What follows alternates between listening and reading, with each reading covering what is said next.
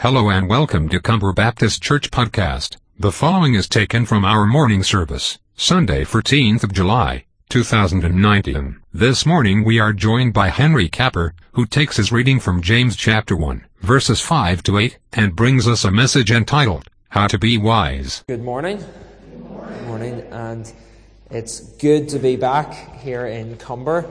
I have to say, I, I do say that through gritted teeth in a sense. Had a great time, as many of you will know, and Alfie alluded to it. I was in Philadelphia for the last three weeks. Philadelphia, to be honest, for me, is, is a second home.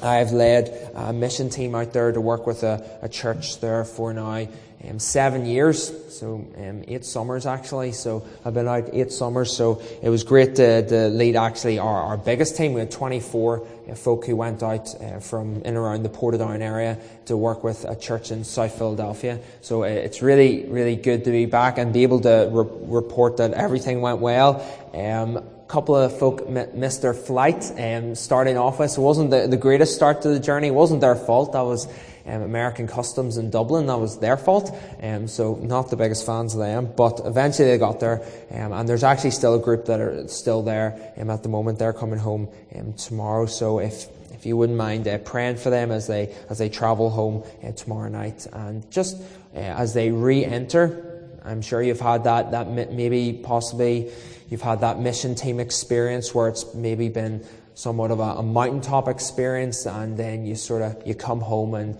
Sometimes you can come back and, and, crash land, and it can be difficult as we re-enter back into normality. So pray for their hearts as they as they um, just come back to, to home life, back to routine, to, to normality.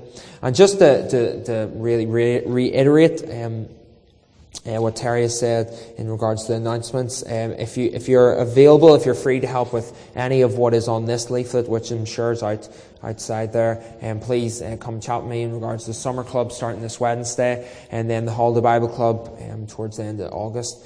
Um, every if you can't help, you can all pray. So please pray in regards to, to these outreaches. Um, it's not a numbers game, um, but we would love to see as many people there um, as possible at these, these events. So do, um, do consider that, do pray.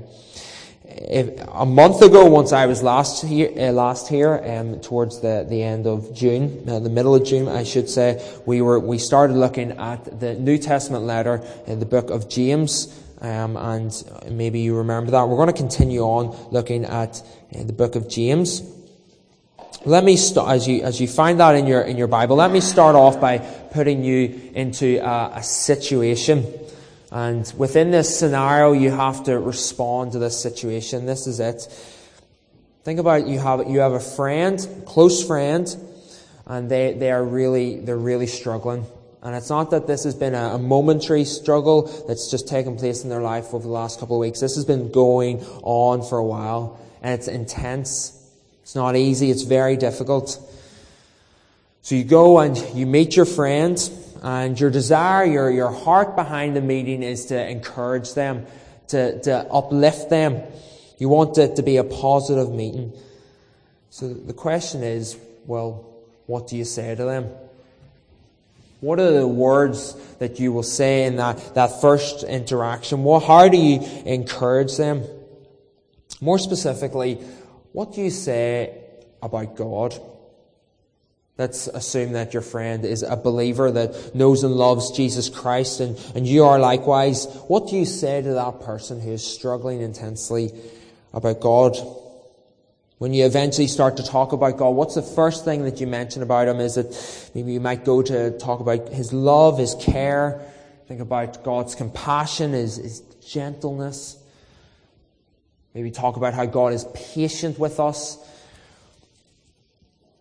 All good, all wonderful attributes of God, but that is not where the apostle James goes in the exact same situation. An even bigger situation as James is responding not just to one individual, but to a whole host, a whole group of Christians, 12 tribes of folk who follow Jesus. Said James, under the inspiration of the Holy Spirit, starts with, and this is where he goes, he starts with the wisdom of God, and with that, the availability of God's wisdom. And that's what we're going to look at um, this morning. We're going to read just four verses from James chapter 1. We looked at the, the first four verses um, Sunday morning and then the, the Sunday evening pa, uh, month past we, we looked at really uh, verse 17 specifically. We're going to jog back a little bit as we look and consider James chapter 1 verses uh, 5 to 8. And this is God's word. If any of you lacks wisdom, let him ask God, who gives generously to all without reproach, and it will be given him. But let him ask in faith with no doubting. For the one who doubts is like a wave of the sea that is driven and tossed by the wind. For that person must not suppose that he will receive anything from the Lord. He is a double minded man, unstable in all his way, ways. Let's just pray briefly as we come before the Lord, as we consider his word. Our God, we thank you for all that you are to us. We thank you for your goodness to us. We thank you for your faithfulness to us. And at this moment, we, we come humbled and thankful for, for your word. Thank you for, for it. Thank you that we have it in our own language. We have so many copies of it.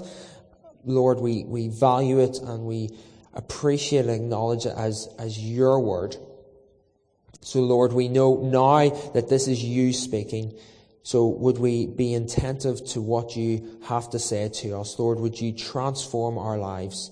Speak to us as only you can through your word. And we ask this in Jesus' name. Amen. Amen.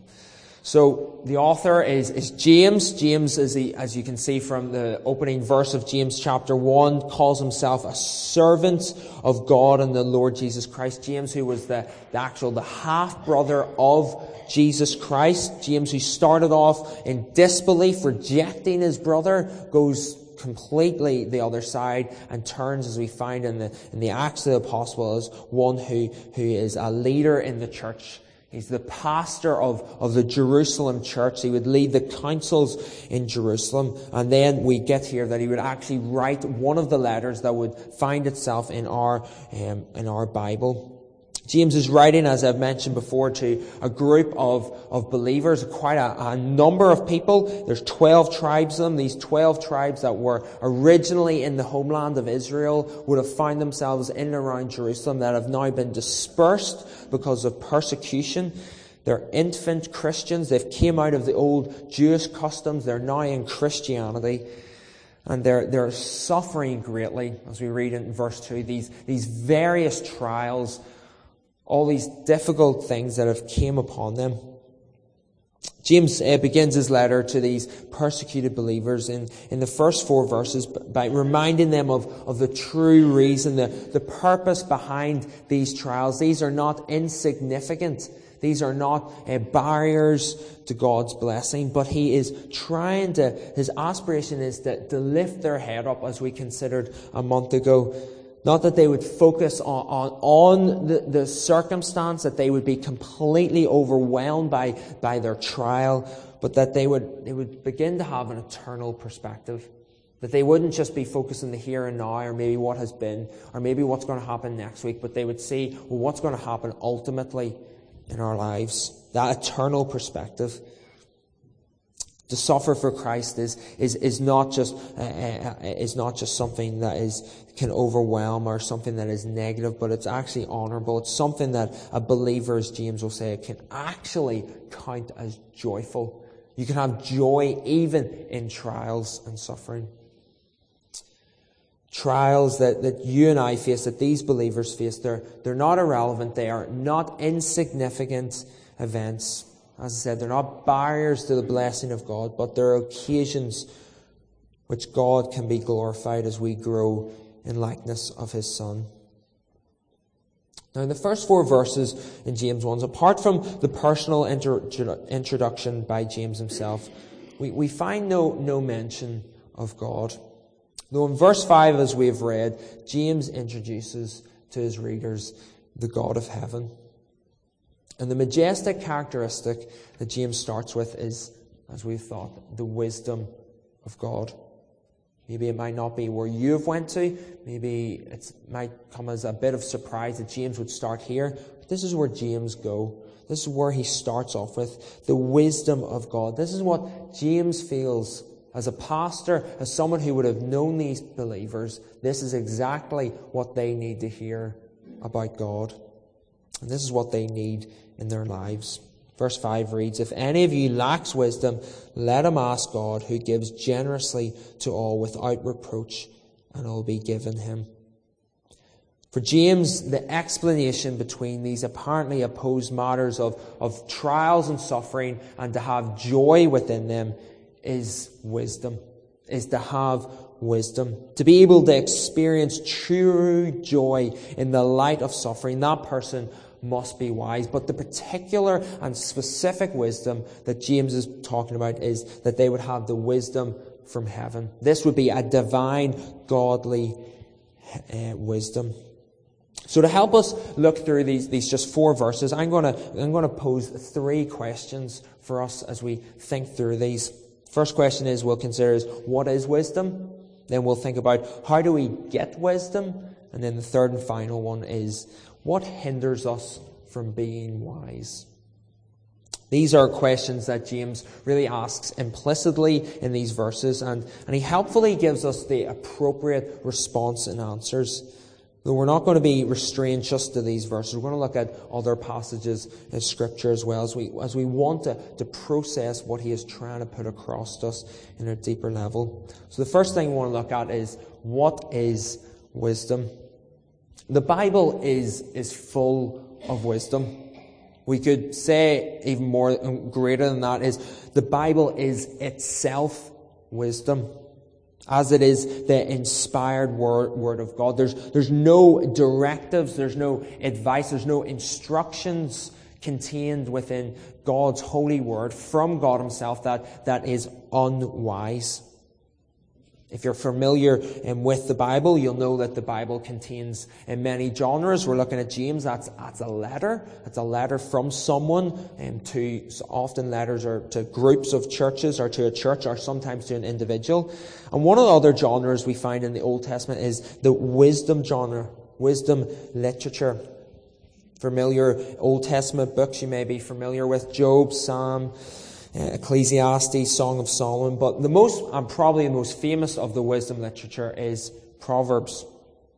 Proverbs, you, you, you find these, these, these little uh, sayings and phrases and just monologues. Um, we start off in Proverbs, these 10 talks from a father um, to a son. And there, there's littered throughout in the book of Proverbs um, healthy um, ways to, to live our lives. They're not guarantees, they're more guidelines in how to live a godly and God glorifying life reading in in Proverbs 1 and 1 uh, verses 1 to 7 and then we read in Proverbs 9 to 10 which is a summary of that of that is that the fear of the Lord is the beginning of wisdom and the knowledge of the Holy One is insight.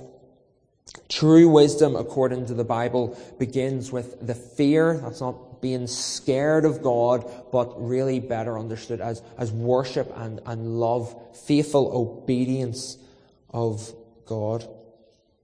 Proverbs 3 verse 7 says, Be not wise in your own eyes, fear the Lord, same word, and turn away from evil.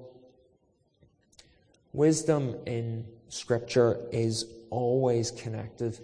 It is always married, always partnered with God.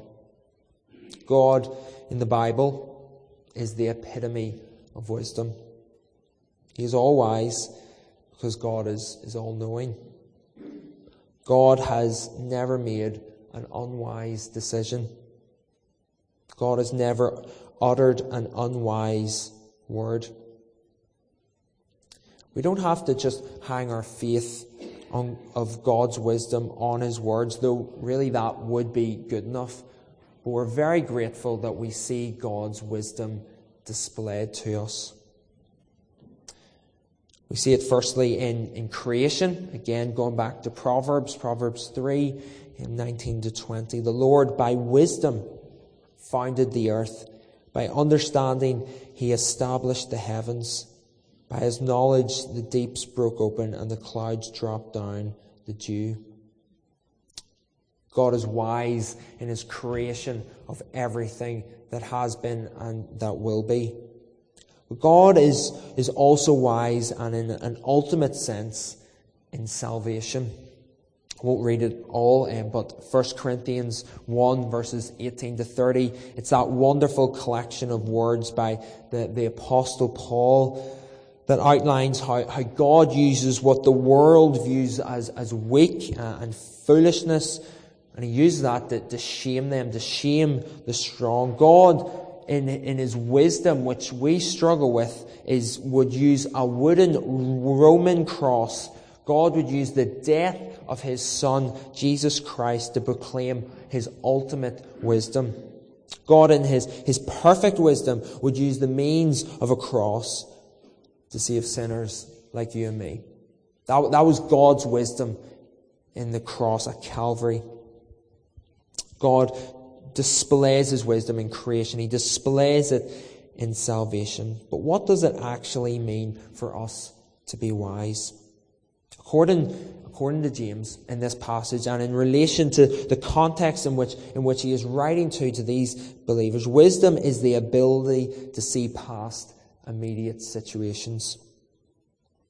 Think about with me for a moment about the, the opposite of wisdom. Think about someone, maybe you might know somebody, maybe someone springs to your mind who you would think is, is unwise. How would you characterize that person? Usually once you think of someone who is, who is unwise, we think of someone who is, who is rash, they're, they're unthoughtful, they're an individual that makes decisions eh, just in the heat of the moment. They don't think it through. They certainly don't think about uh, potential consequences that may happen. And quite often, an unwise person is someone who is, is self centered. They're usually not the person that is making decisions in light of the people around them and how their actions may actually affect the people around them as well. However, the way of, of the wise person, which is surely all of our heart's desire, surely that is something we want to be. We want to be known if we, to be wise people. No one wants to be that, person I've just described. We want to be wise people making well informed decisions and making wise choices in our lives. The way of the wise is to see the bigger picture. In the context of, of the passage in James, wisdom is being able to understand the reason and relationship between trials and joy. And the real truth is that we need wisdom if we are to understand why we go through trials. Without the wisdom of heaven, we will, we will not understand.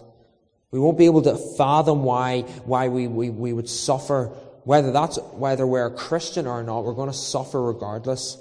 But the Christian with the wisdom of God can understand why this takes place. So we need the, the divine wisdom of heaven to comprehend why this happens. I was just listening earlier, and it's I'd written it down, but I was listening on the way down here of how the world just can't understand death, can't understand evil, once suffering happens, it just does not have an answer. And I am utterly convinced the most adequate and best answer comes from Christianity. Christianity is the only thing, the only religion that can properly answer why, why there's death, why there's suffering, why there's, there's evil. Can't under, the watching world cannot understand how, how Christians can suffer there's something that makes the, the, the, the atheist, there's something that makes the person outside of Christ question and query once they hear stories of people in, in Egypt and in Syria, and North Korea, that would give their lives for this, this religion. The, the, the, the non Christian can't understand why someone would do this. But wisdom is God's gift.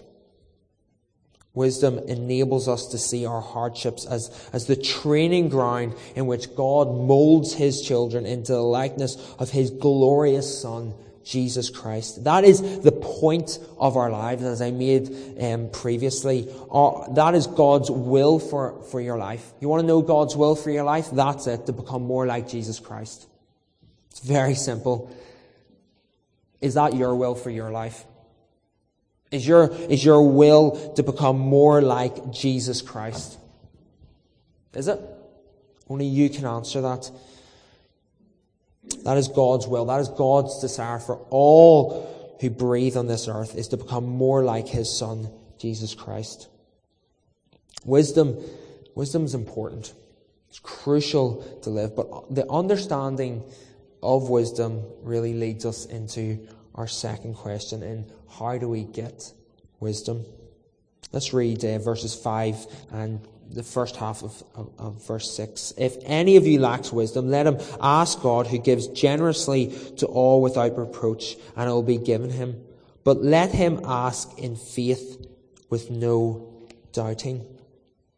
It's, it's, it's the obvious question. How, how, do, how does one become wise? How does somebody embody wisdom? Is there, is there some sort of 10 step plan to follow and afterwards you, you get presented with a certificate and you graduate with a degree in wisdom? Well, not quite, and more than that, not at all. To acquire wisdom is, drum roll, we ask God for it. You want a straightforward answer? Well, there it is. God, who is the, the overflowing reservoir of wisdom, is the source for which his children are to come and drink and to grow in wisdom. There's a lot more that needs to be said about it, but that's how we get and acquire wisdom.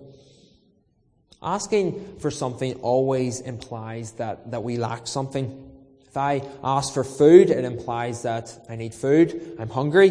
If I ask for the TV remote, it tells that I want to change the channel or I don't like what's on the TV or I want to watch something. If I ask for the Wi-Fi password, it tells you that I don't have internet or I've run out of my data on my phone. I need Wi-Fi. Once we ask for something, it tells us and it tells the world that we lack something, that we need something. That's what James implies in verse 5. If any of you lacks wisdom, he implies that, well, actually, everyone lacks wisdom. So we need to, to go and ask God for wisdom, which in turn reminds us that we, we can't rely on our own strength. We can't rely on our own, um, our own understanding, which feeds back into Proverbs, Proverbs 3, 5 7, that like, we do not trust, we don't lean on what we know, we do not trust in our own ability, our own strength.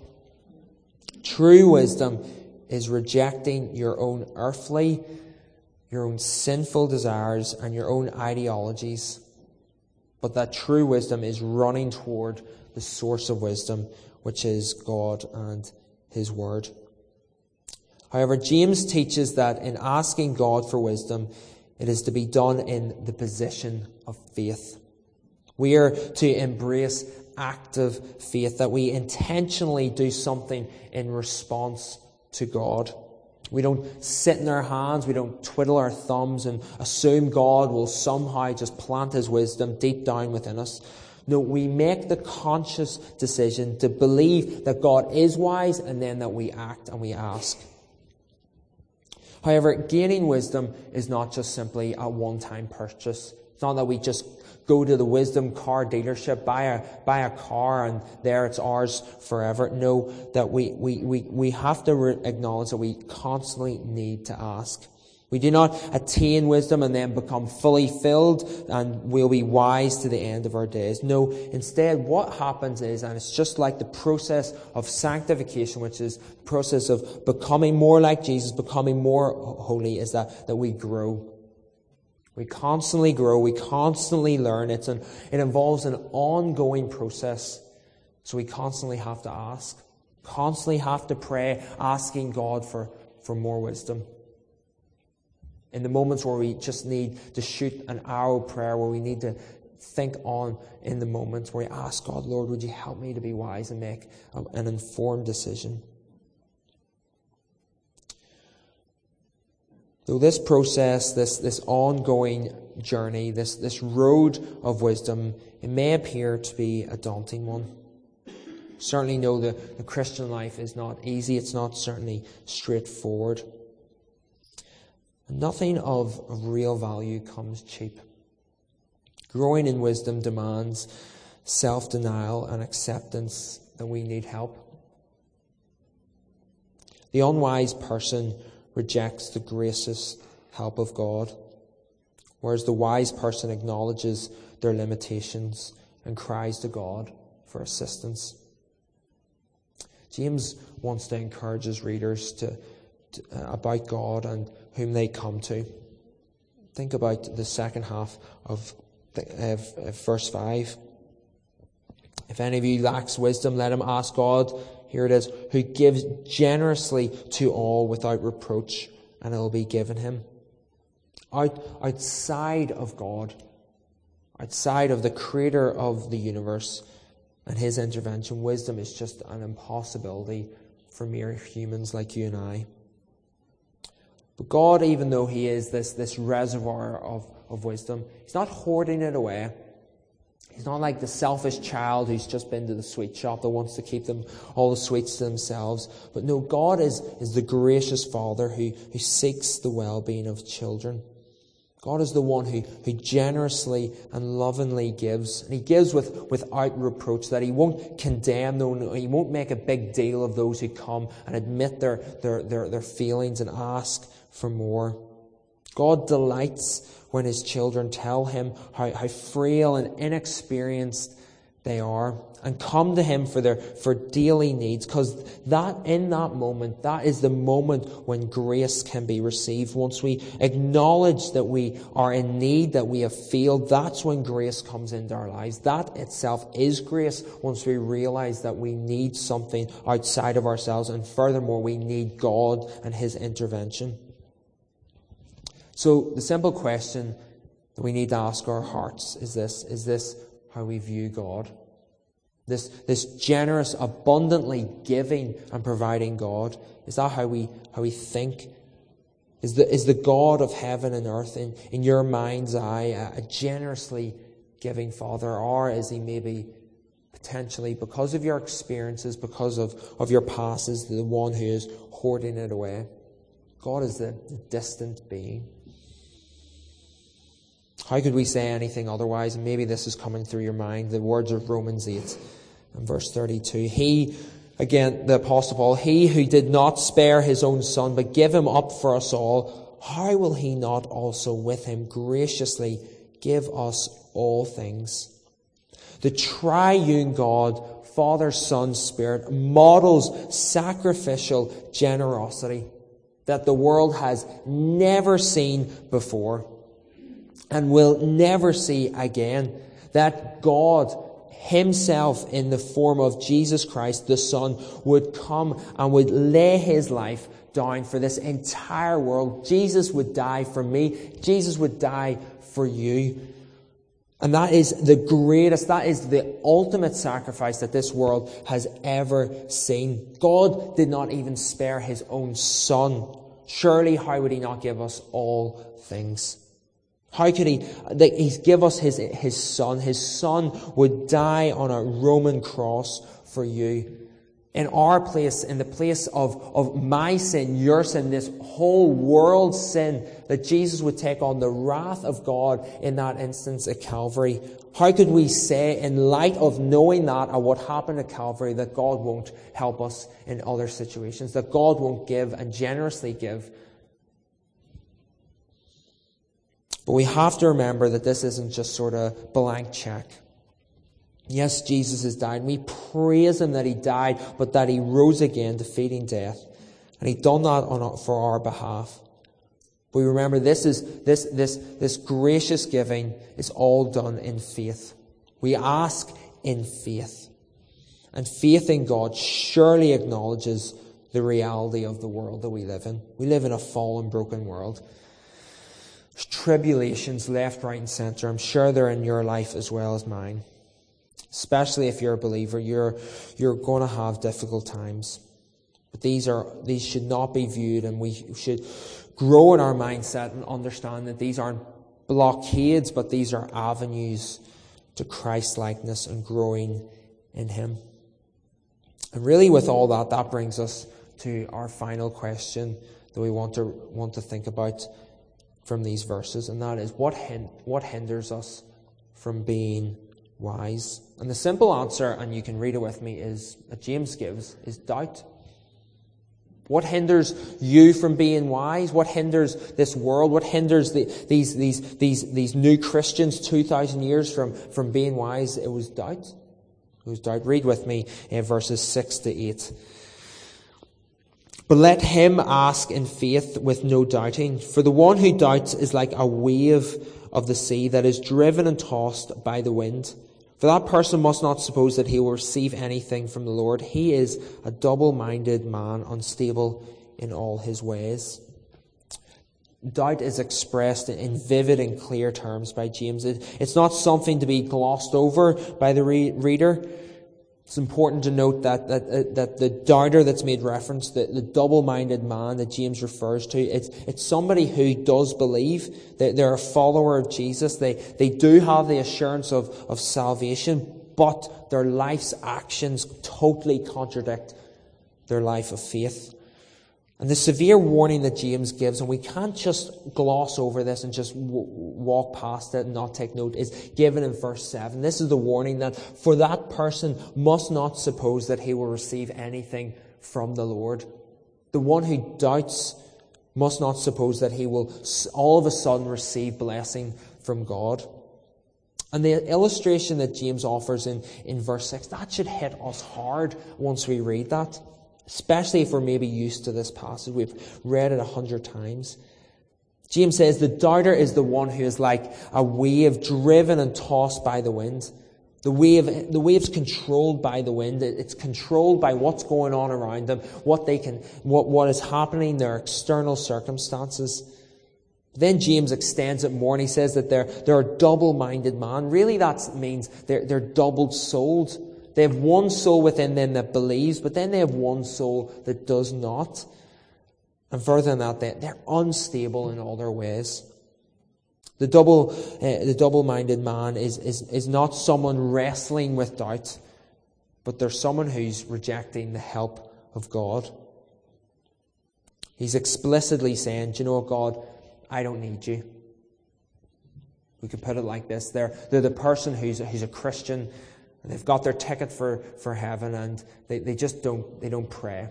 They don't seek the help of Christians. They're, they're not often found in church on a Sunday. God, you know, I, I don't need you.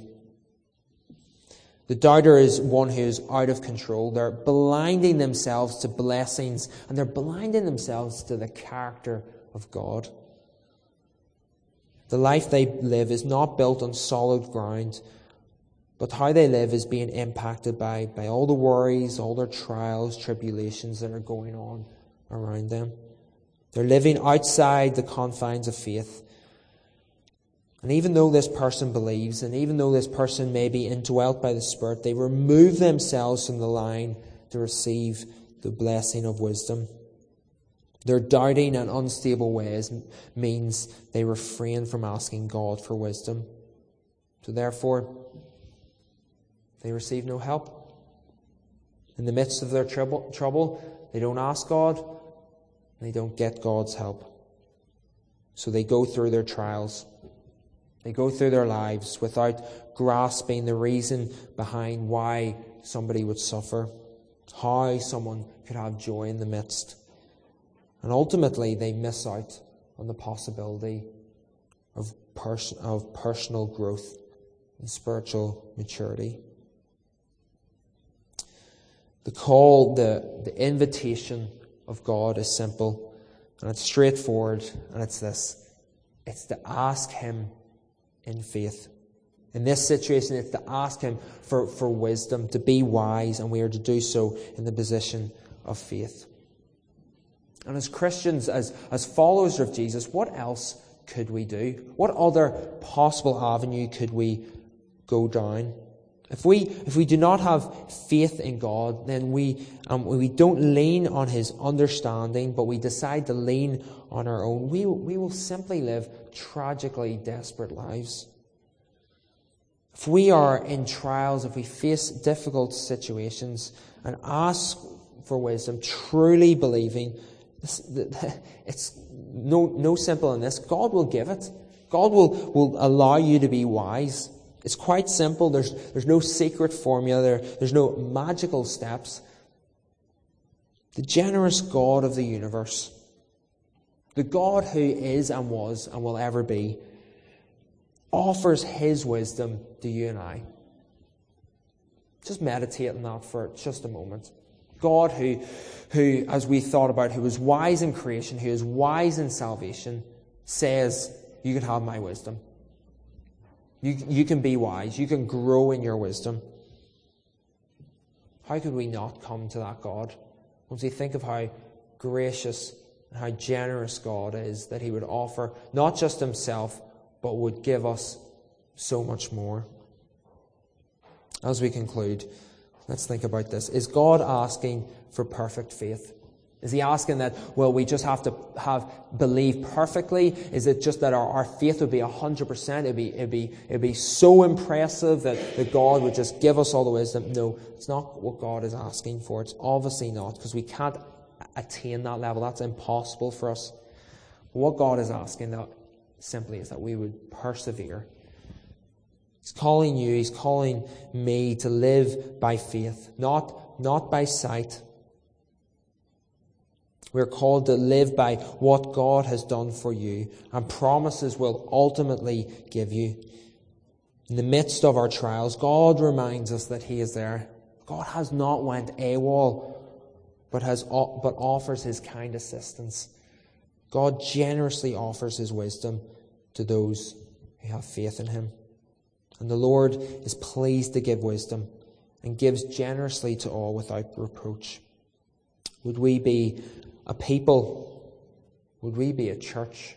Would we be individuals who wholeheartedly ask God for His wisdom as we live our lives in response to what He has done for us? Let's pray.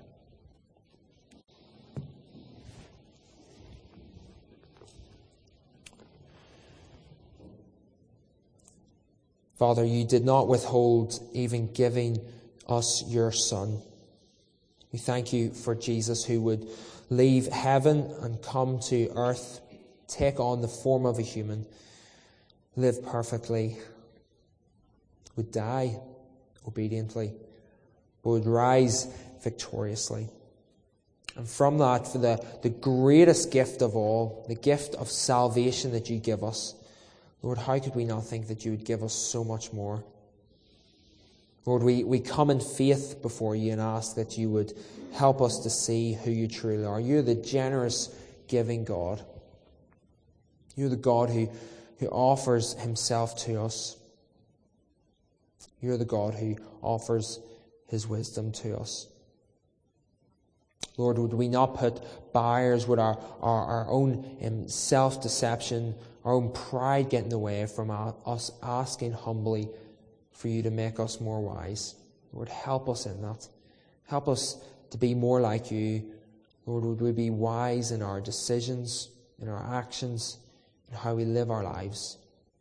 Lord, thank you for those of us today that, that know you, that you have planted your wisdom in us, that you have saved us, that we have had the acknowledgement of our sin, and that we have ran toward you to receive the grace that you freely give. Lord, would we be encouraged? Would we be uplifted as we're reminded of that and who you continue to be and what you mean to us? We ask this in Jesus' name. Amen.